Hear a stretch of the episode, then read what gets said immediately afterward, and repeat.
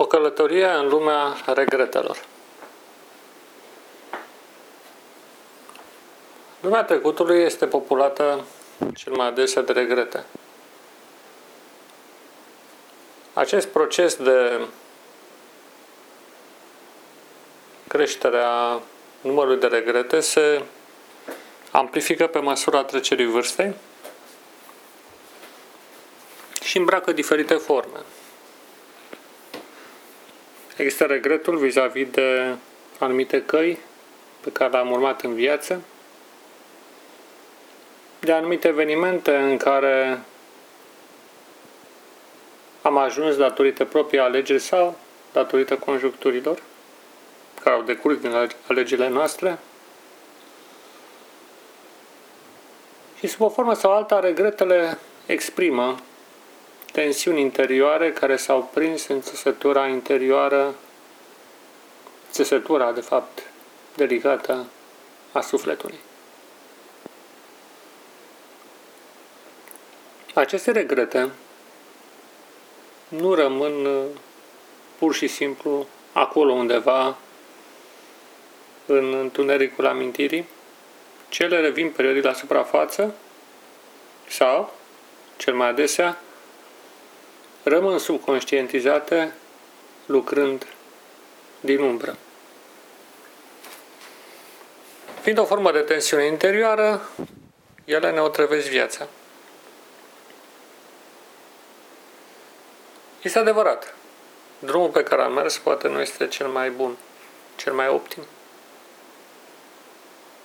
Dar acum judecăm cu mintea pe care am dobândit-o în urma experiențelor prin care am trecut prin respectivele evenimente. La acea dată, mintea noastră era cu totul alta.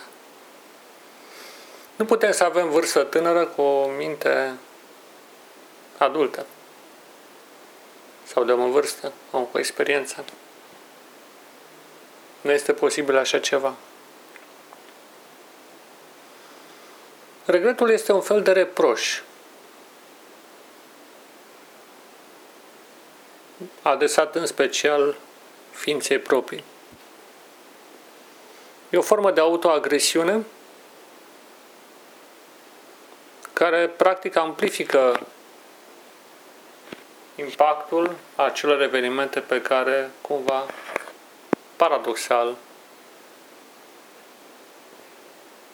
le regretăm sau care au cauzat regretul. Poate am dorit să urmăm o altă profesie. Poate înzăsa noastră naturală era către altceva. Și forțați de mediu sau gândind cu spiritul în anumite vârste tinere, am mers într-o altă direcție. Și după o anumită vârstă îți dai seama că nu atât banii și resursele materiale, cât satisfacția lucrului pe care le-ai făcut reprezintă, reprezintă, reprezintă valori mai, o valoare mai importantă, satisfacția, mă refer, decât remunerarea, care dispare foarte repede. Alegerea partenerului de viață este, o alt, este un alt subiect de regret pentru mulți. Poate n-am făcut alegerea cea mai bună. Poate ar fi fost altfel dacă am fi mers pe altă cale. Sigur ar fi fost altfel. Însă, indiferent de forma în care se manifestă regretul, el reușește să se autohrănească, chiar să se amplifice, printr-o rememorare destructivă, care conduce la creșterea mărăciunii vieții, induce dependențe de tot felul, cauzează depresie, neliniște și, în ultimul rând, o trăvește viața prezentă. Noi trebuie să fim niște paznici, credincioși ai vieții prezente. Monștri care vin din trecut sau fantomele ce vin din viitor trebuie să nu fie lăsat să intre în grădina prezentului. Grădina Edenului, despre care se vorbește în Biblie, are multiple semnificații. Astăzi o voi numi grădina prezentului.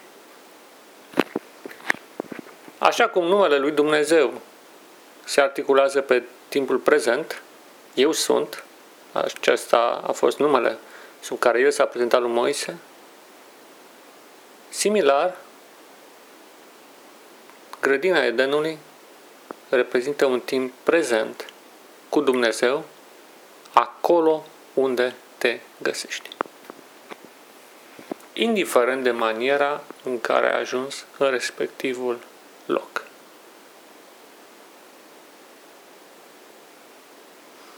Multe dintre simbolurile Bibliei au o reflectare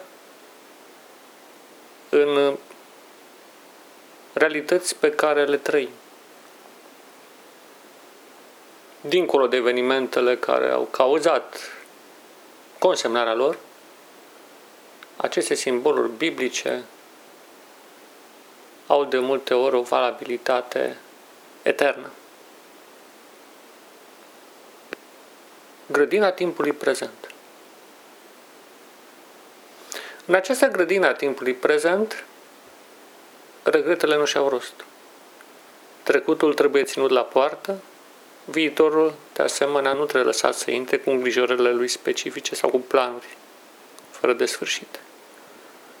Este un sabat, o odihnă, în clipa prezentă. Și o conștientizare atentă a bunătății și realității, a bunătății realității în mijlocul cărora ne aflăm, a frumuseții naturii și, în ultimul rând, a prezenței miraculoase a lui Dumnezeu, vindecătorul nostru. Grădina Eden este un timp prezent împreună cu Dumnezeu și cu natura pe care El a adus-o la existență. Această natură care ne înconjoară și care deopotrivă se află și în interiorul nostru,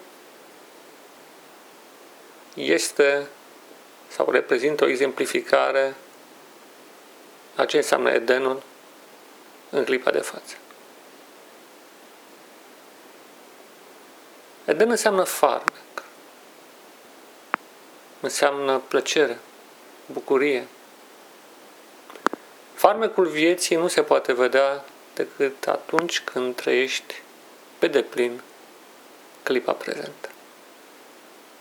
Această conștientizare atentă a prezentului, independentă de trecut și de viitor, reprezintă cheia fericirii și înseamnă să privești realitatea cu ochii de copil, care se bucură neîncetat de această derulare nestăvilită a existenței și vieții, lăsându-se purtat de acest timp care călătorește împreună cu noi. Dacă rămânem ancorați în prezent, vom călători împreună cu timpul. Dacă vom fi în trecut, vom fi în urma lui. Dacă încercăm să trecem în viitor, vom fi undeva în afara lui. Trecutul și prezent, viitorul te scot din realitatea timpului care se derulează doar la prezent. Dacă vei sta prea mult în virtual, prea mult în imaginație, iar vei rata șansa de a trăi clipa prezentă. Nouă ne sunt date momente de viață, clipă după clipă, moment după moment. Și de aici se naște aprecierea. Aprecierea față de acest dar al existenței, dar al vieții, care nu e ceva de la sine înțeles. El este un dar. Un dar minunat oferit de Dumnezeu. Și ce poate fi mai frumos decât să îți iei momente de răgaz în care să fii doar tu și Dumnezeu. Și în care să te bucuri de clipa prezentă. Sau ce înseamnă să te bucuri de clipa prezentă în mijlocul activităților zilnice, conștientizând aceste momente extraordinare ale derulării istoriei unui univers minunat. Suntem în mijlocul unei povești, unei povești cosmice, o înlănțuire de evenimente care nu ni se pare totdeauna logică, dar care au sensul lor în marea devenire a lucrurilor. Dumnezeu este Cel care ține în mână toată această derulare a evenimentelor, iar umbrele trecutului, regretele despre care vorbeam la început și altele de felul acesta, nu au ce căuta la timpul prezent. Orice clipă prezentă reprezintă un nou început. Care cumva nu are legătură cu tot ce a fost și poate nici cu ceea ce ne închipui încă va veni. Oferind libertate vieții să desfășoare așa cum dorește ea, urmând normal intenția divină, noi de fapt ne dăm de pe umăr un jug greu pe care ni l-am pus. Jugul planificării, jugul performanței, jugul planurilor, că nici nu știm ce va urma în clipa următoare. Înseamnă să te bucuri asemenea unui copil, indiferent de vârsta pe care o ai. Să privești realitatea din jur mereu cu alți ochi și cu bucurie, încercând să înveți lecțiile pe care Universul, de fapt Dumnezeu, dorește să ți le oferă. Acesta este stilul de viață pe care l-a recomandat și Isus Hristos. Când spunea să, ne, să trăim ziua, să nu ne îngrijorăm pentru ziua următoare, să privim plantele de pe câmp, să nu judecăm, ci pur și simplu să trăim. Să ne bucurăm de acest dar al existenței. Exista are în ebraică aceeași rădăcină cu, să zicem, cuvântul a fi sau a avea viață și din el și el se deriva din numele lui Dumnezeu, cel ce există. Farmecul clipei prezent. Aceasta înseamnă, de fapt, meditație. Conștientizare, adică o formă de meditație. Conștientizarea clipei prezente. Să conștientizezi nenumăratele fațete ale existenței care se derulează chiar în momentul de față. Cât de frumos este. Cât de minunat.